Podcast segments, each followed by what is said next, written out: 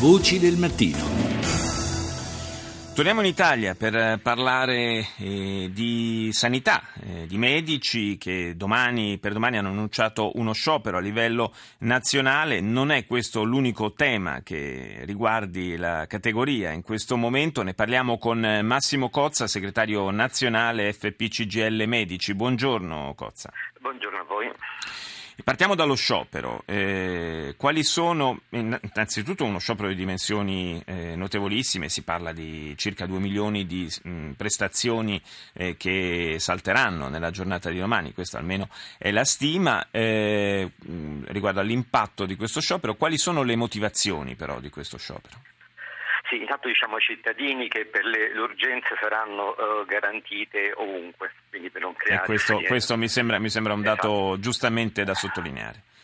Ma eh, diciamo che il, siamo arrivati ormai una sanità a pezzi, quello è il nostro slogan eh, diciamo, per far capire ai cittadini che siamo ormai a un codice rosso perché veniamo da anni di tagli e mancati finanziamenti con forti diseguaglianze regionali e soprattutto una, un muro eh, per, che impedisce l'accessibilità alle prestazioni sanitarie pubbliche dei cittadini fatto da liste di attesa eh, e da ticket. Cioè, noi quello che vogliamo denunciare è che sembra ormai che eh, si prospetta un quadro dove eh, la sanità pubblica è sempre più povera diciamo, per i poveri e chi può si può rivolgere alla sanità eh, privata. vogliamo dire ai cittadini invece di eh, lottare per migliorare la sanità pubblica perché pensiamo che sia la migliore assicurazione eh, per tutti i cittadini sulla salute. Le norme europee che hanno trovato recentemente eh, applicazione anche in Italia e che limitano, eh, limitano, il numero di ore consecutive di servizio del personale medico e paramedico. Sono norme peraltro assolutamente di buon senso perché eh, ci mancherebbe, è chiaro che un medico che eh, sia costretto a lavorare per eh, troppe ore consecutive poi insomma eh, fatalmente può andare incontro a qualche distrazione, a qualche errore e quindi con le conseguenze che tutti possiamo immaginare, però sta di fatto che eh, l'applicazione di queste norme ha portato dei problemi non indifferenti nel lavoro soprattutto ospedaliero.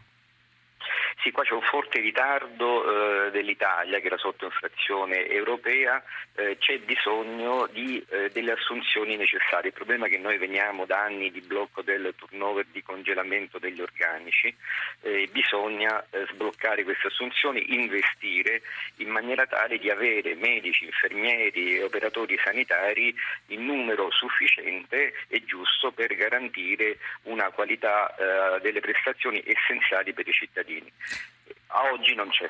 Eh, di fatto finora si è supplito con eh, appunto, la buona volontà e l'impegno di tutto il personale che si è sobbarcato dei turni davvero massacranti, ora non si può più fare, si dovrebbe intervenire rapidamente, ma ancora non è chiaro se eh, nella legge di stabilità sarà previsto o no l'assunzione di, di questi famosi 6.000 tra medici e paramedici.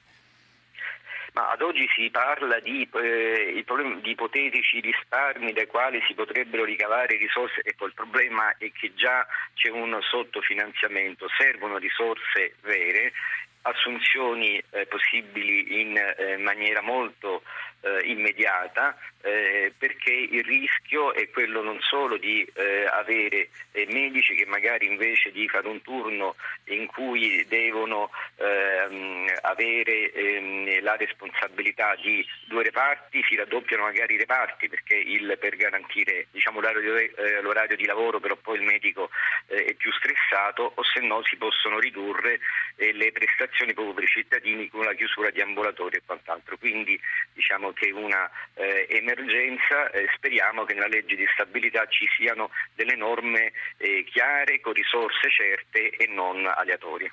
E questo è un, uh, un appello al quale ci sentiamo naturalmente di aderire. Io ringrazio Massimo Cozza, segretario nazionale FPCGL Medici, grazie di essere stato nostro ospite.